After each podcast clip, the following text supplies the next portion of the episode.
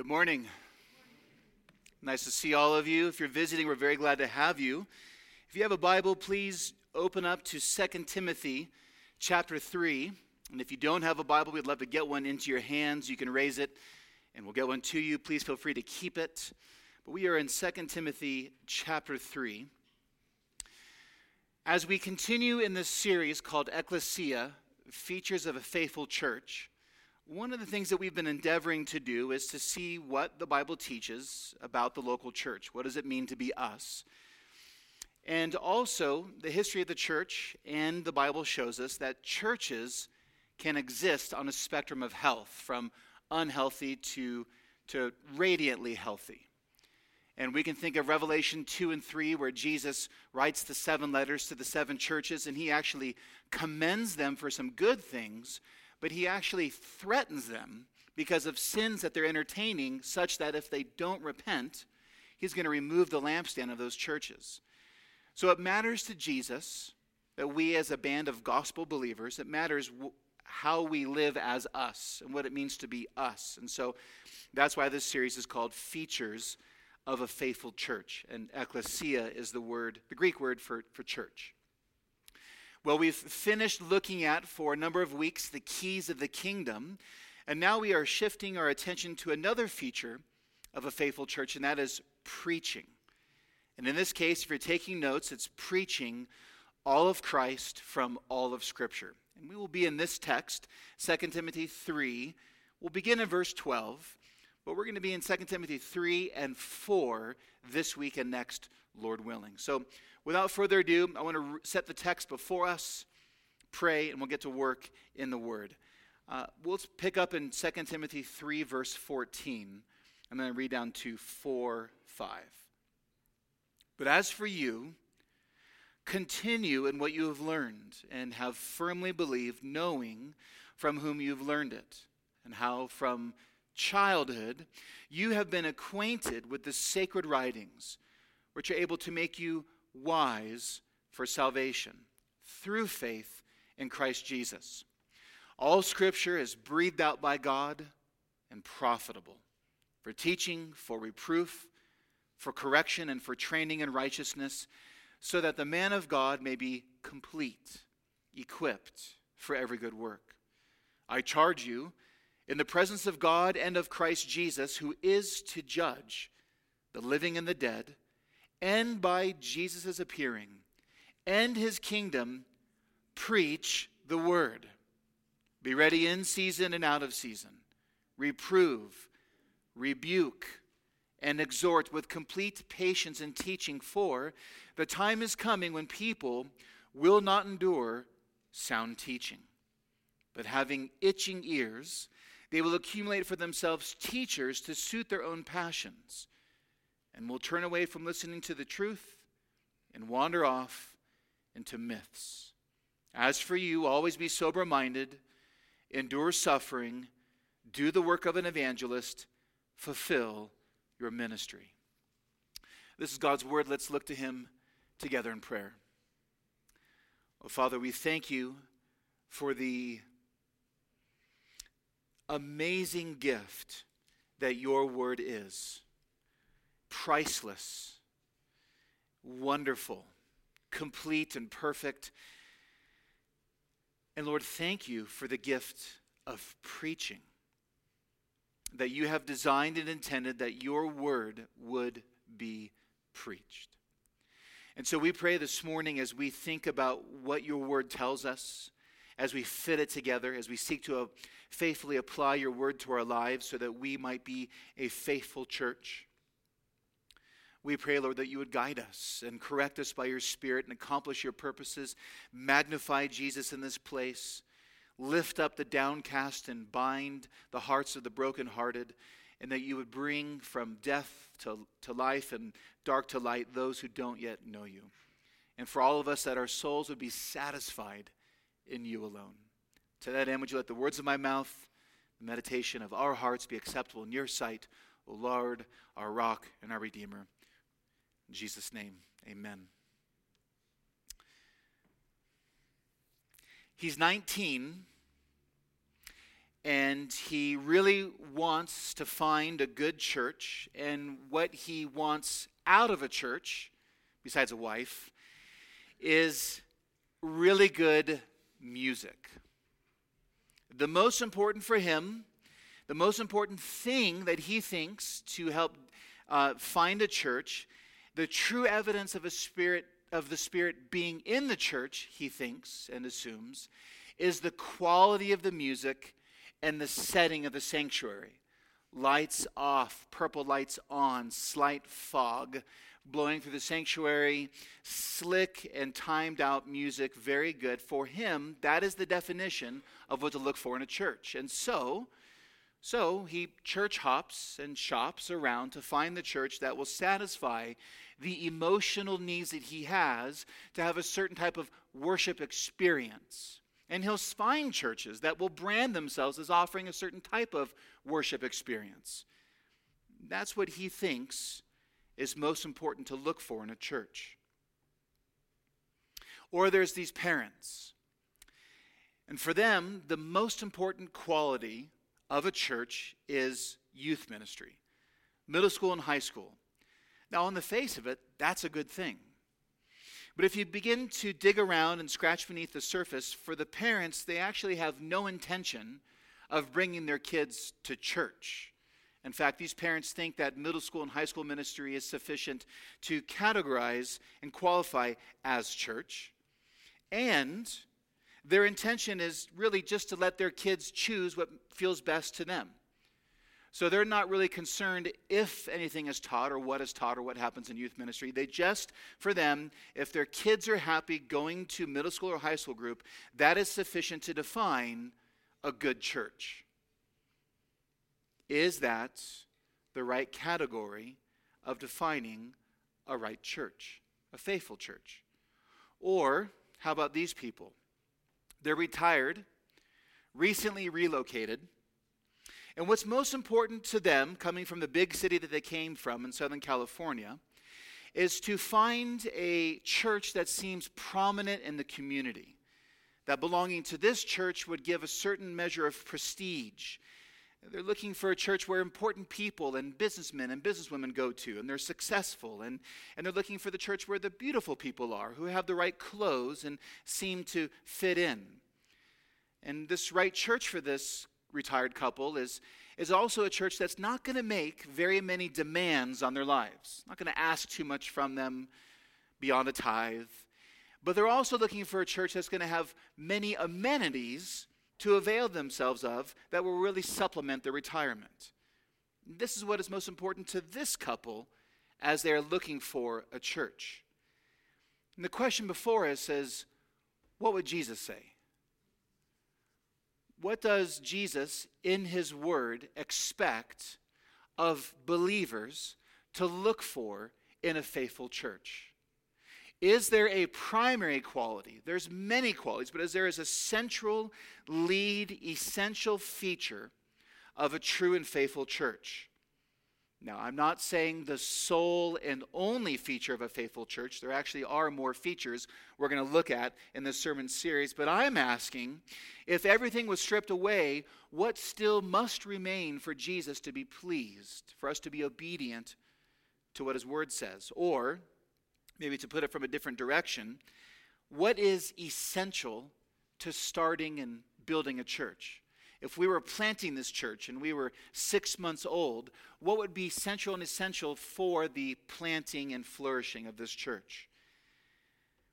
And the argument of this message from Scripture is this the essential, essential feature of a true and faithful church is the prayerful preaching of all of Christ from all of Scripture.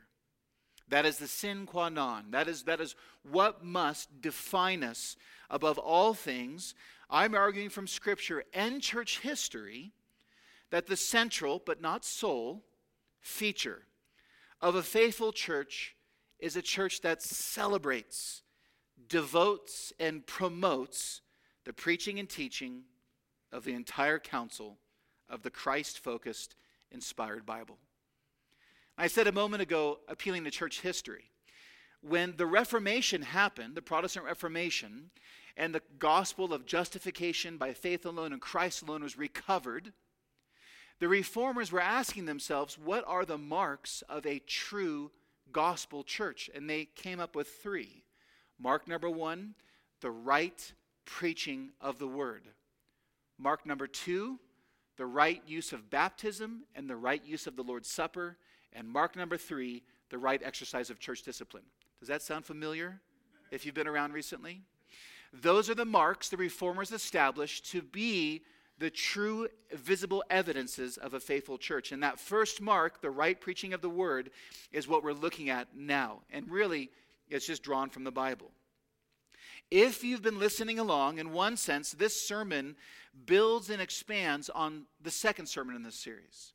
There we were in Matthew 16, and we saw that Jesus' intent with the gospel is to build his church. So, gospel the gospel is not just meant for conversions of coming to Christ.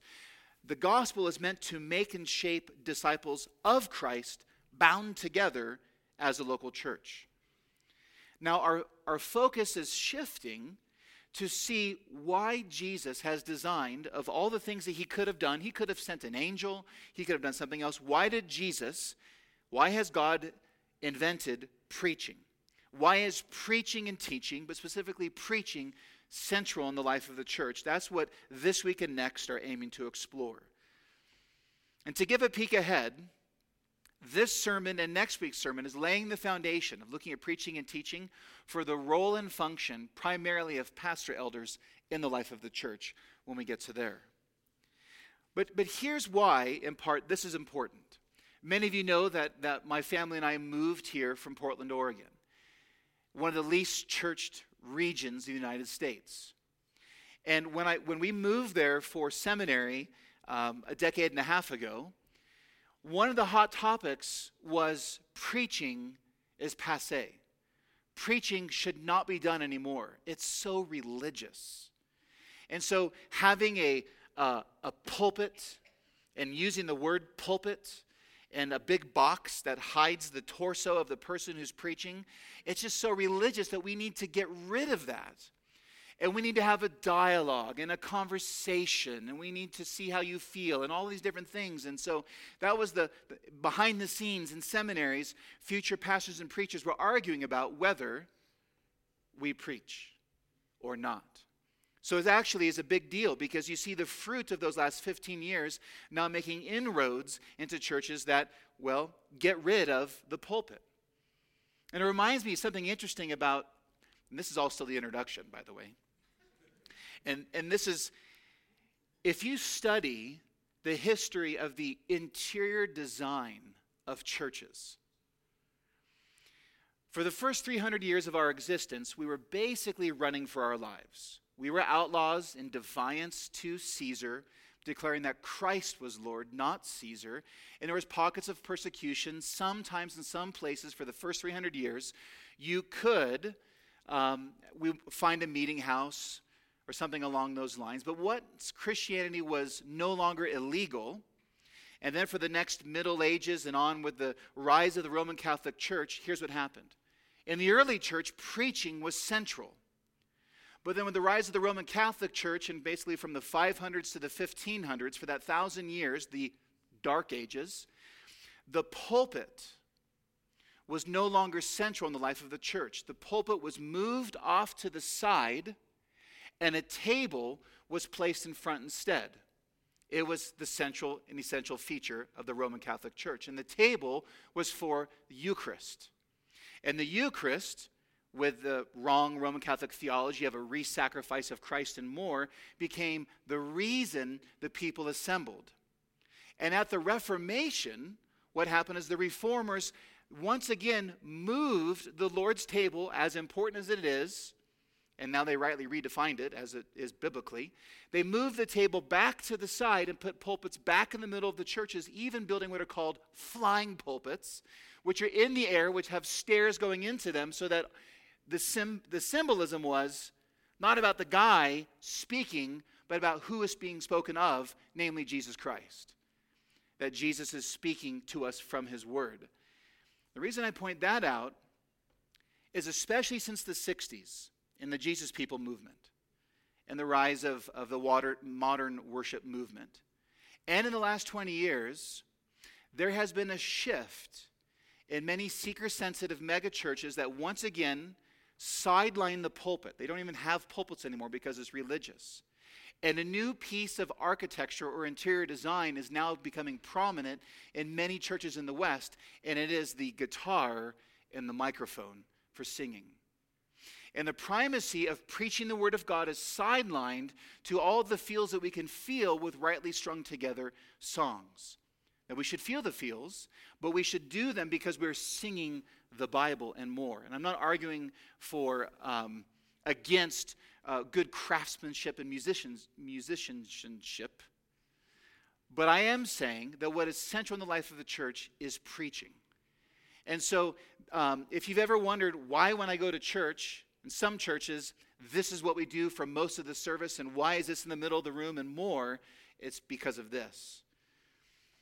So, let's talk about terms for a moment. Preaching is not teaching, but preaching involves teaching. Teaching is different. Teaching involves introducing and explaining and making sense of new ideas and integrating those ideas. But preaching is a whole different animal. Preaching involves teaching, as I said, but it also includes passionate exhortation that you ought, moral obligation, to put into practice and believe what is preached. Preaching involves rebuke, both for wrong ideas and wrong motives. Preaching involves correction and more, and we'll see more of that next week. And so, whereas teaching may involve dialogue, preaching is a one way street. Because preaching is being a herald on behalf of someone else, King Jesus. Preaching is not a dialogue, it's proclamation. It's an edict of the king, it's divine fiat that comes from the book to us. Now, preaching can occur in a very small group, it can occur in front of thousands upon thousands. But the point of the message this morning is that true biblical Christian preaching is preaching all of Christ from all of Scripture and that is the central defining feature or mark of a faithful church. So if you're taking notes, here's the outline. That was the introduction. You're welcome. The outline comes to us in four parts this morning as we take a first pass through this passage, and we'll look at it again next week. Number one, we will see the central charge to preach. Number two, we're going to look at what is to be preached. Number three, who is to be preached. And number four, we will close our time with the benefits of preaching. Let's jump right in and see once again with our own eyes and ears the charge to preach. Look at 2 Timothy chapter 4, verse 1 and the beginning of verse 2. Now, the apostle is writing to Pastor Timothy. He's an apostolic delegate. He's going to spend years in Ephesus, essentially planting this church, gathering a team of elders, and establishing deacons and more for this church to be healthy and established. And so we're reading this pastoral epistle and seeing what must be in a faithful and fruitful church. Beginning in verse 1, he declares, I charge you in the presence of God and of Christ Jesus, who is to judge the living and the dead by his appearing and his kingdom, preach the word. Now, notice the charge. The charge given here is not to Timothy, establish, I charge you in the name of the triune God, establish personal Bible reading programs. You should do that. It's very important. The charge here is not to establish small group Bible studies. We should do that, those are good. The charge here is not to establish specialized classes. We do that. There's one going on right now in the fireside room, and we have two on Wednesday nights. We should do those. But notice what is essential. When all is stripped away, what must we do? The charge here is singular preach the word. That's the charge.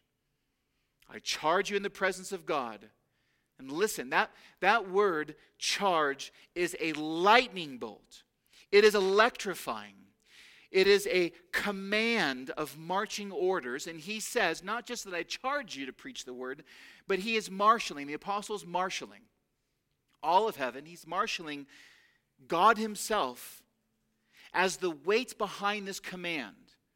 As if, Timothy, if you don't do this, preacher, if you don't do this, church, if you don't expect this, then you are not being faithful to the charge. In the presence of God and of Christ Jesus, who's the judge, the living and the dead, by Jesus' appearing, by Jesus' kingdom, preach. The word charge, it's what's supposed to happen. So to not preach the word would be a dereliction of duty, not just for Timothy, but even for the church to abandon the purpose. There could be no greater weight in forcing this charge than the apostle calling upon the searching gaze, the attentive ears, and ever presence of God the Father, of God the Son, Jesus Christ, Jesus' impending judgment by which Jesus will judge the living and the dead with this word, and even the kingdom itself. So the question is if we step back from the text and look at this, how important is faithful preaching to God who inspired this word? Well, it's important enough that the triune God himself has a vested interest in it. His gospel plan is pulled together such that when the word is preached, because of this charge, there's a gravitational force and orbital center for the life of the church. Preach the word. Why? Because preaching all of Christ from all of Scripture lays forth all of the gospel in all of its fullness for all of the church. Preaching the gospel from all the Bible is how God makes and shapes disciples of Jesus and binds us together as one body. Here we sit, the one body of Christ. The one word goes forth, and this word feeds our souls, builds our souls, brings people from death to life and more, and unites us around this word, and Jesus builds us. In God's amazing grace, he, he could have sent angels to be preachers, He could have done something else, but, but God has seen fit to choose fallible, in the middle of our sanctification, human agents to be His heralds of the kingdom. So there's a charge to preach. But is this charge simply for Timothy to go into his closet and preach to himself? You, you know that it's not. You know that there's an implicit, there's an equal charge to the church because the church is listening in. This, this letter of Second Timothy comes to the church in Ephesus and it's delivered, and then Timothy reads it to the whole church, and he's reading about his charge to himself, and the church is supposed to what? Expect this. So the charge to preach then has binding authority on you. The charge to preach presents an equal charge to the church, which is feast. Feast. The church is supposed to be hungry for the word of God to be preached. The church is to pray for the word of God to be preached. And not just in the abstract, but in the heart of, well, me and all preachers of the word. I, I heard um, John Piper say once that it's like there is a mine shaft that goes down behind this pulpit and every pulpit. And the church sets apart a man uniquely for the ministry of the word so that all week long he goes down, dying to himself, to mine gems and jewels, to bring back up from the word of God to give to the people of God. I love that picture. And so, all week long, there's a wrestling of the soul in my soul and all preachers' souls and more, and all manner of issues and problems and things going on. You need to pray for us.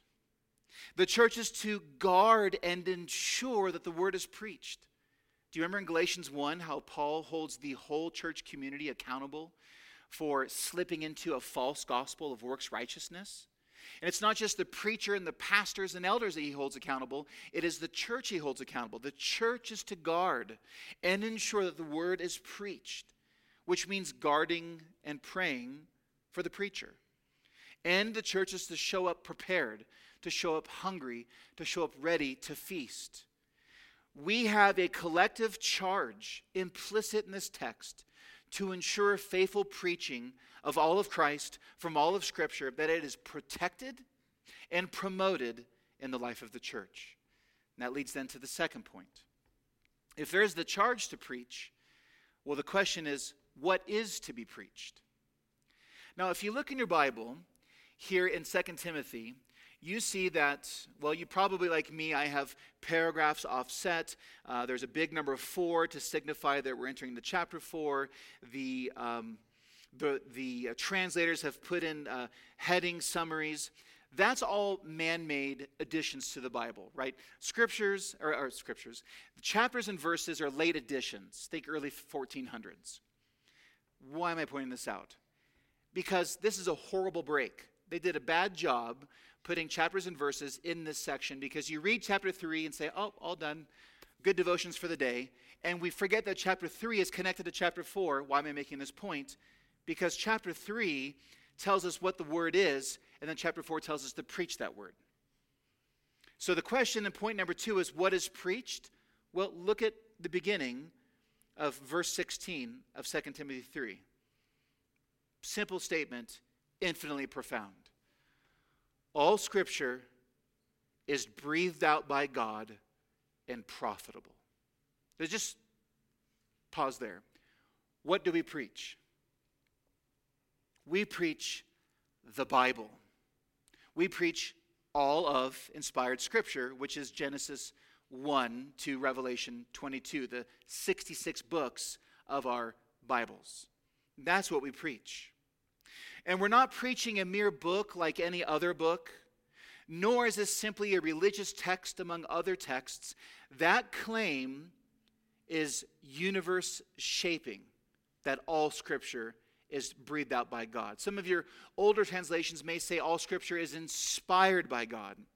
You see, the word in the Greek behind that is theopneustos, which is a invented word that Paul made up to describe what the Bible is, that it's God spirited or God breathed. What does this mean? Why do we preach the Bible and not other things?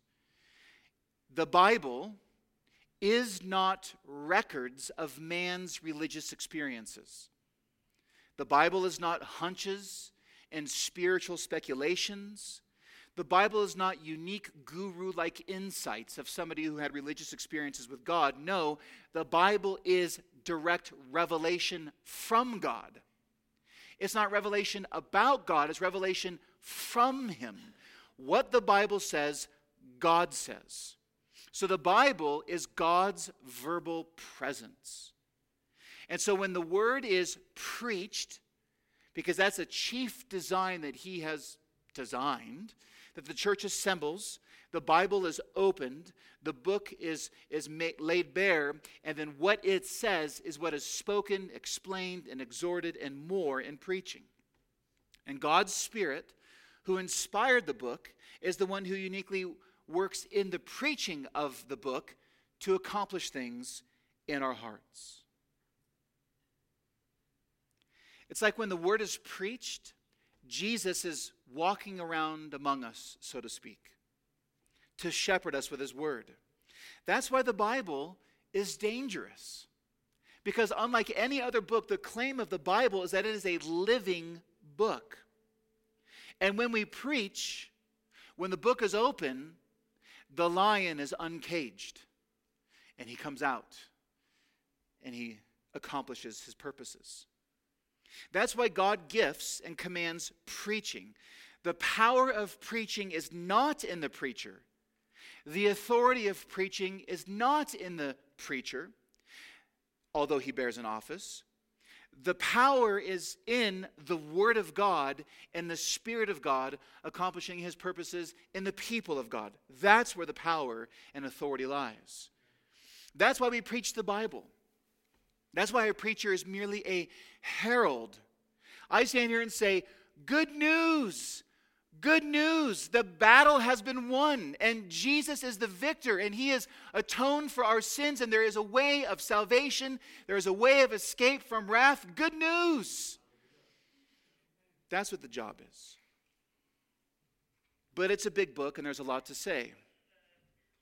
That's why preaching at heart is merely saying what God says and setting forth Jesus in all of his glorious goodness from page one to page last. Because the whole book is about the gospel. So, what is preached? We don't preach ourselves, we preach the Bible, we preach Christ. And because the Word of God is living and active, it is always effective to accomplish God's will for our good and His glory. And so you might come in here, it's another Sunday, doing your religious obligations. Don't really want to be here, but you have to, guilted into coming.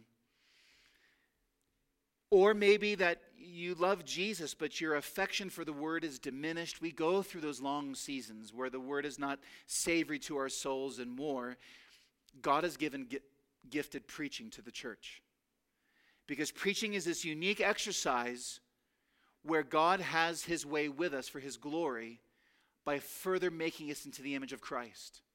It just may be this morning that God grants you repentance to see that you have not been a husband who loves his wife as Christ loves the church.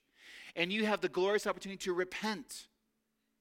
Or a wife who submits to her husband as the church submits to Christ, to picture what the church looks like or to put off lying and put on truth telling, or to put off stinginess and put on generosity, or to put off obstinance and put on submission to Christ and His way, and more, you never know what's going to happen as God accomplishes His purposes in the preaching of His word. That's why it's a dangerous task. And it's also an impossible task. Week in, week out, I can stand here and open this book and say these words, and I have no power to accomplish any of this in your life. It's not wit, wisdom, or intellect, or anything that I can say. It's the Word of God having His way among us.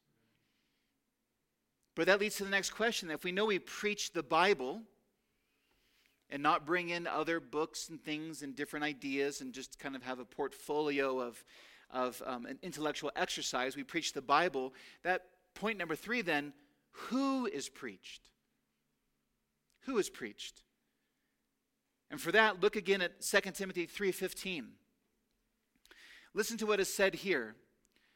The apostle says to Timothy, How from childhood you have been acquainted with the sacred writings. He's referring to the Old Testament at this point, which are able to make you wise for salvation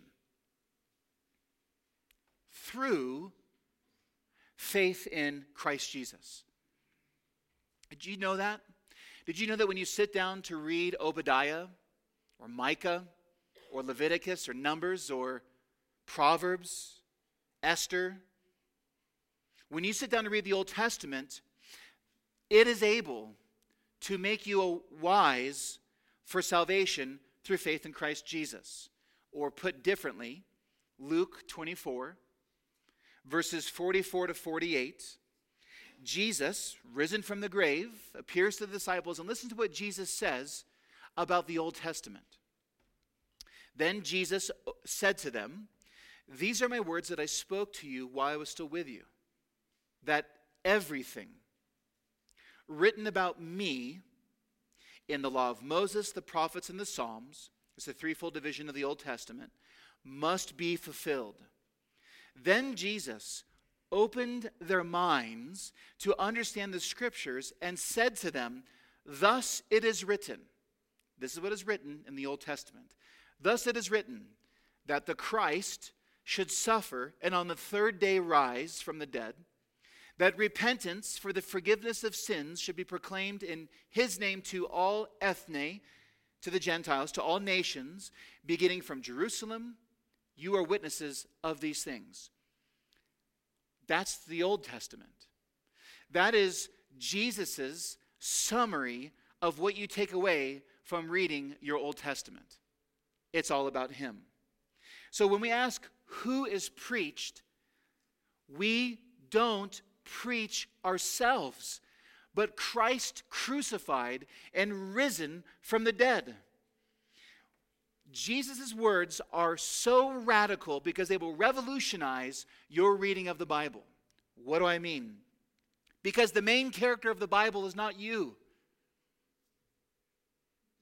And the central storyline of the Bible is not you.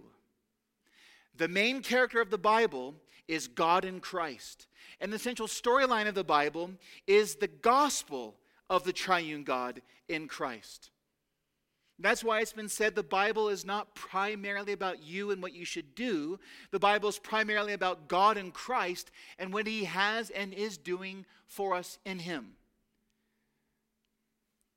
That means that the person of Jesus, the promises of Jesus, the provisions of Jesus, the praises of Jesus are the sum and substance of the Bible. And since we preach the Bible, that means faithful preaching, the sum and substance of it will be proclaiming the gospel of Jesus Christ.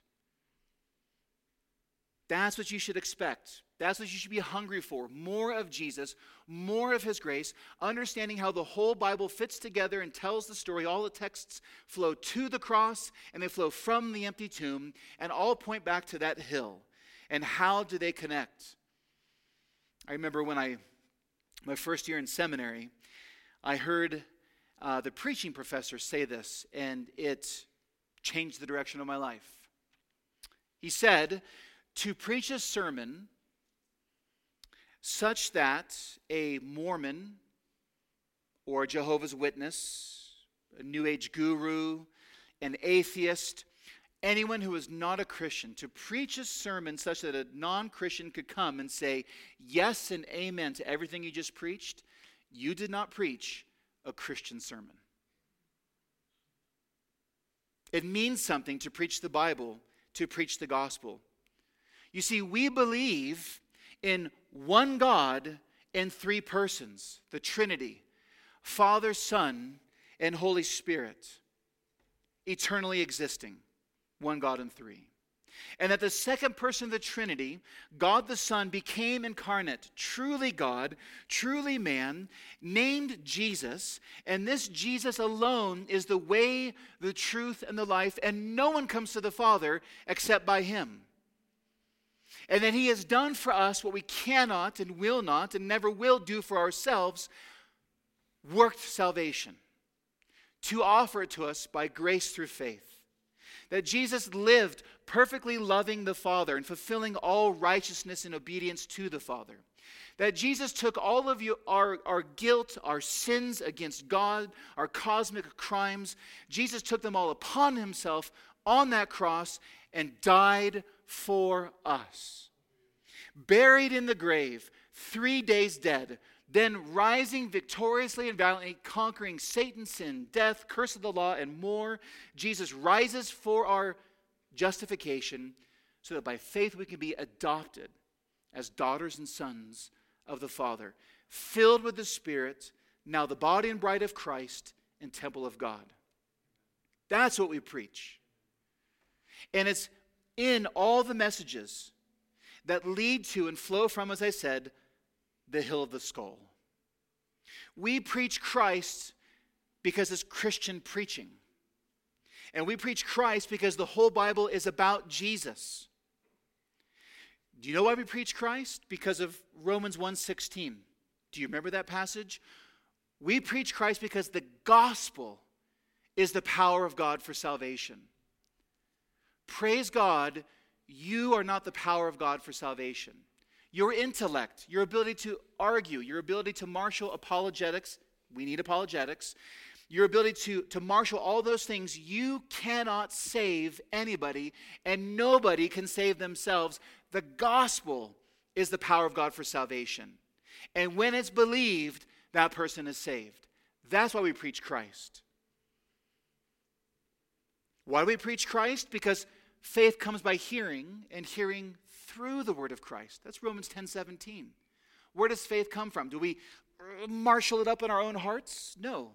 Faith comes by hearing and hearing through the word of Christ. It's transmitted to us, and then we exercise it. So we preach all of the inspired, Christ focused Word of God. That's Christian preaching. That's what sees lost people saved and saved people made into the image of Christ. That's why it is the central, essential feature of a church. The sine qua non, non negotiable, we must have it. And that's also why the Apostle Paul says this in Acts 20, verses 26 and 27. He is, he is going eventually to his death. He meets with the elders on the beach, the elders of Ephesus, the elders of this church that Timothy is at.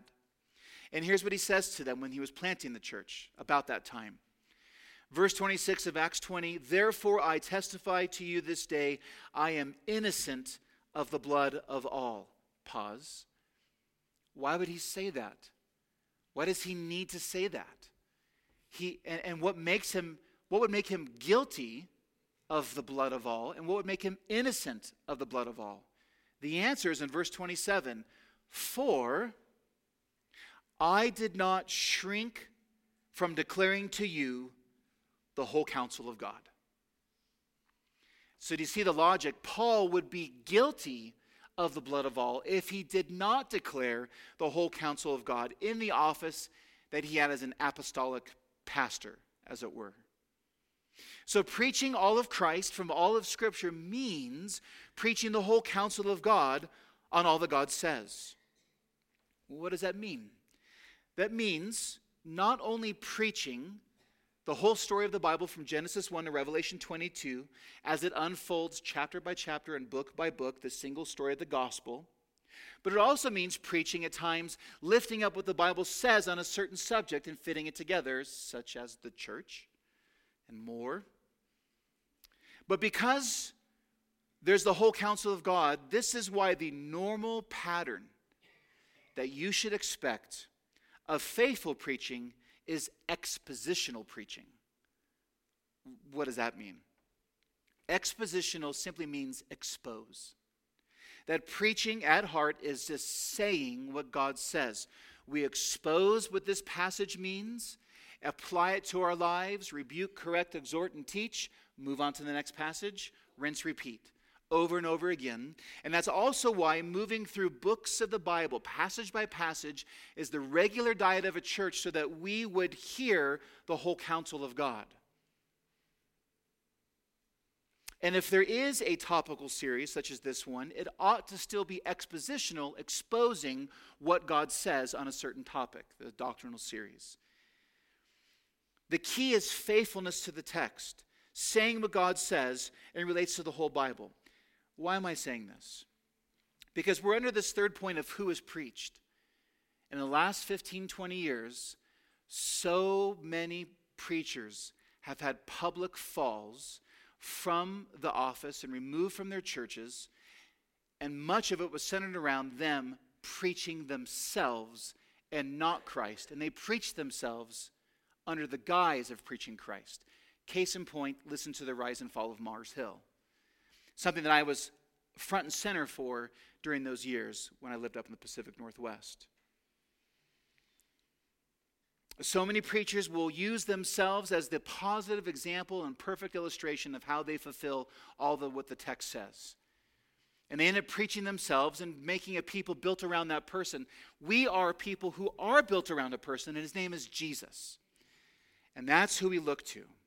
So we don't preach ourselves, we preach Christ crucified.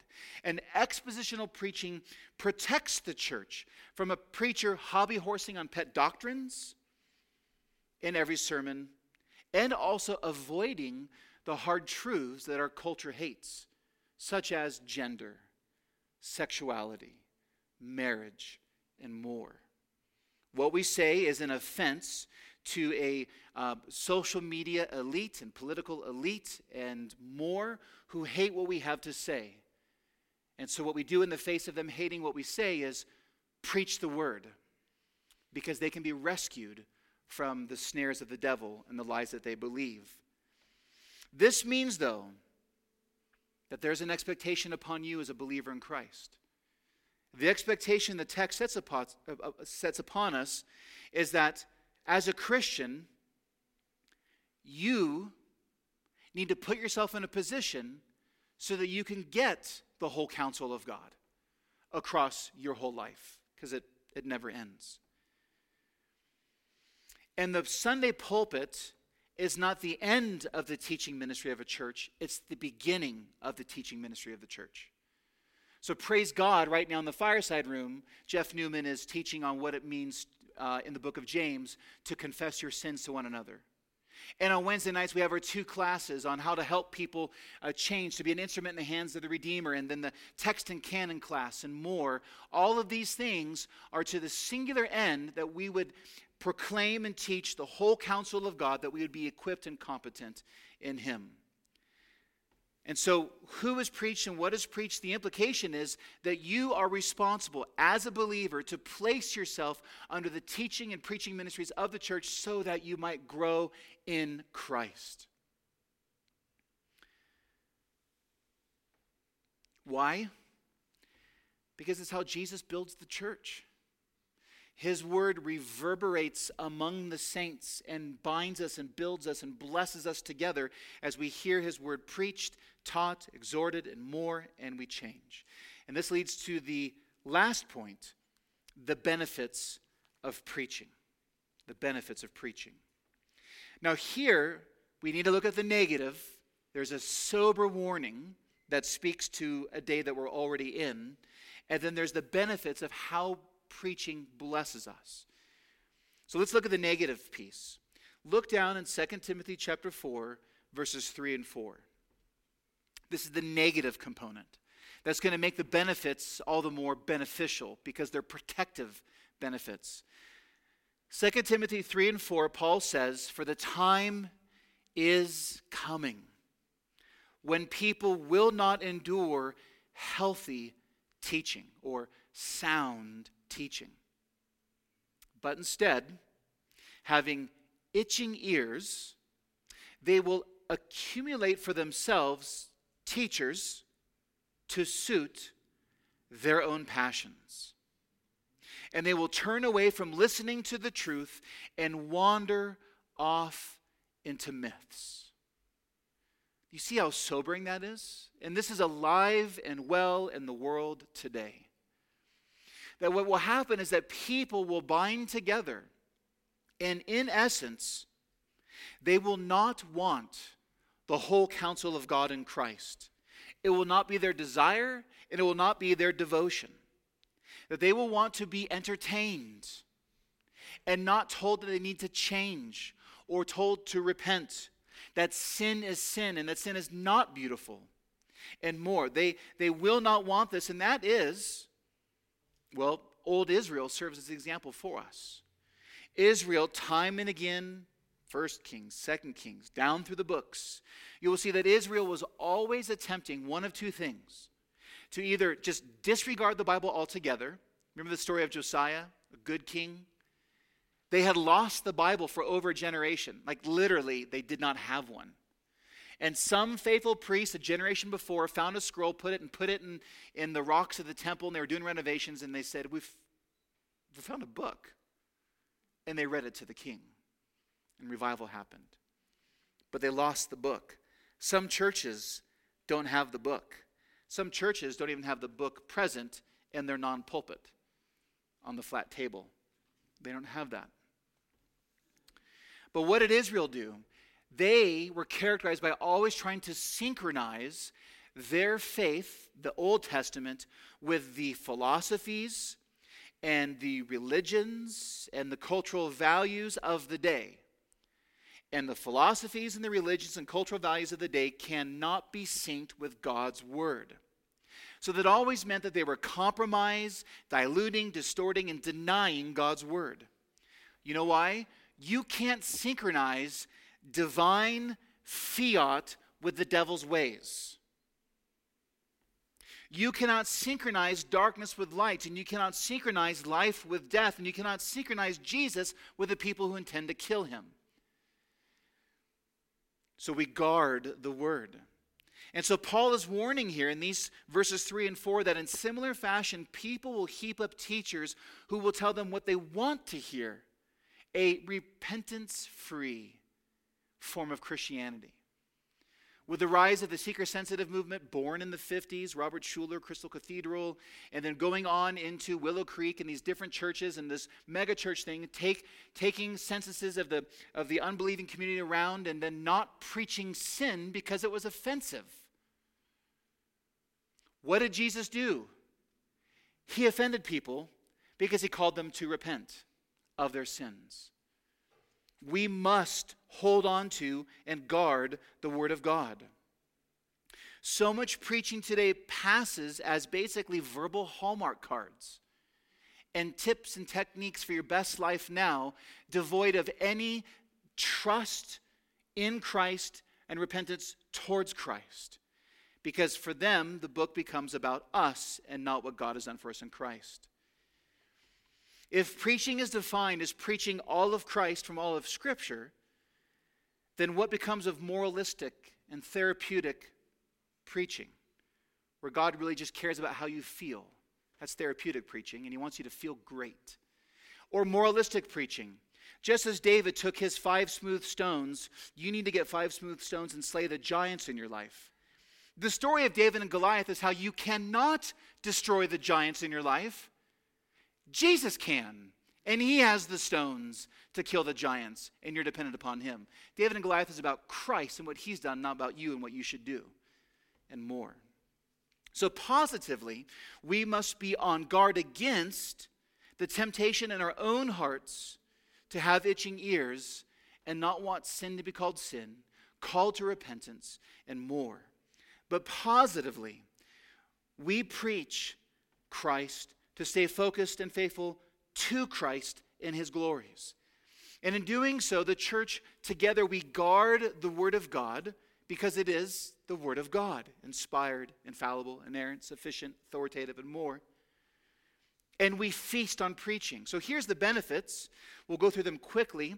Look at this rich and righteous reality of preaching the word and what happens to our souls. 2 Timothy 3 15 and 17 through 17. These qualities of the word are exhibited in preaching. We looked at this already, how from childhood you've been acquainted with the sacred writings, which are able to make you wise for salvation through faith in Christ Jesus. If you want to know how to get right with God, you listen to his word preached. But then it goes on to verse 16 all scripture is breathed out by God, and here it is, listen to these words profitable for teaching, for reproof, for correction, and for training in righteousness, so that the man of God may be complete and equipped for every good work. Now, he's talking to the preacher, but he's also speaking to all the church of how the Word of God arms us. There's four benefits here. We're going to look at others next time together, Lord willing. But the four that stand out, note these words in your Bibles profitable, complete, equipped, training in righteousness. Those four things is what happens in your soul when you sit under the word preached. What does profitable mean? How is the word of God profitable for us? It's not meant financially, it's meant as a beneficial use. The same word is used elsewhere to speak of the value of physical exercise. It's profitable, it's valuable for your body. So when we hear the word, our souls profit, there's value as the word of God changes us or complete and equipped. Very similar. They're synonyms basically in the Greek. Very similar ideas. To be complete means that the Word of God, when you ingest it into your souls, because man doesn't live by bread alone, but every word that proceeds from the mouth of the Lord, when we ingest and feast on the Word, the idea behind complete is to be competent to a task like a doctor goes through med- medical school to be competent to the task of medicine, for the believer to be under the word of God preached and to receive it with humble hearts of faith, we are made competent to be doctors of ministry. And the idea of equipped is similar, but here the idea is sufficiency. you simply don't need anything else. The Bible really is good enough. God really is smart enough. He really has given us, He really is equipping us with His Word. It's, it's really what Peter says in 2 Peter 3 1. Listen to this. I love this verse. His divine power, Holy Spirit, has granted to us all things that pertain to life and godliness. Not in the abstract, but it says through the knowledge. And that's Bible. Bible understanding, through the Bible knowledge of Jesus, who called us to his own glory and excellence. This is what the Word of God does to you it, it gives you everything that you need for life and godliness. Do you have deficiencies in your life? Yes, you do. Welcome to church. We have deficiencies. We are needy. We are creatures, and we need the Creator to speak into us. His Word outfits us with everything you need for life and godliness. And everything that you turn to outside of the Word to try to get life and godliness will not give you life and godliness, insofar as it's not in keeping with the Word of God. The Word of God has all that we need, it really is sufficient. So, and fourth, that's what it means for training in righteousness. The same language here of training is, is used of rearing children or getting an education. That to be righteous means that we are becoming more and more like Christ. We are positionally righteous in Jesus, but practically day by day through sanctification, we're becoming more like Jesus. Here's the question Do you want to be more like Jesus? Do you want to honor your Savior? Then the logic of 2 Timothy 3 and 4 is this sit under the faithful preaching of the Word of God. Do you want to know Christ's truth and be set free by his truth? Then go to the Word of God. Do you want to overcome sin in your life and to put it to death by the, by the ability of the Spirit? Then come to the Word of God to know how to put off sin and put on Jesus. Do you want to put on the mind of Christ to know all things truly? Then go to the Word preached. All that you need to live, all that you need to navigate God's purposes in your life are found in the Spirit empowered Word. And God designed most centrally and essentially this Word to be proclaimed. Praise God for that. But maybe you have come here this morning to consider Jesus and investigate his claims. You may have walked in these doors and you have done your best to suppress that nagging, low grade guilt that plagues your soul. And in those quiet moments and dark times of life, that guilt pops back up and you see it and you feel it. Or the shame that causes you to hang your head of those, those things that you have done and things that have been done to you and things that you've said and more and relationships you've ruined and the shame that plagues you, you have come to the right place because there's a shame remover. There is a guilt remover. His name is Jesus. That's why we've gathered. He wants to bring you from death to life and dark to light.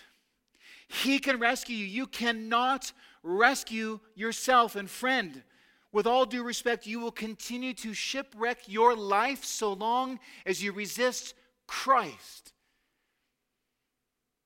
But he is a willing Savior. He's already done the work. He's already gone to the cross. He's already been buried. He's already risen, and He's coming back.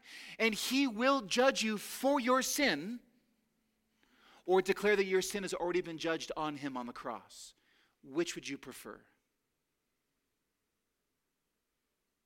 Come to Jesus, renounce your sin, repent of them, and turn to Him and be saved. And as strange as the Bible says, his blood cleanses us from all unrighteousness. That means the stain of his blood stains over the stains of your sin. And as strange as that, that image is, that is the invitation to you now. He is a willing Savior. You cannot out sin His grace but the time is short. You walk out these doors and drop dead. Come to Jesus.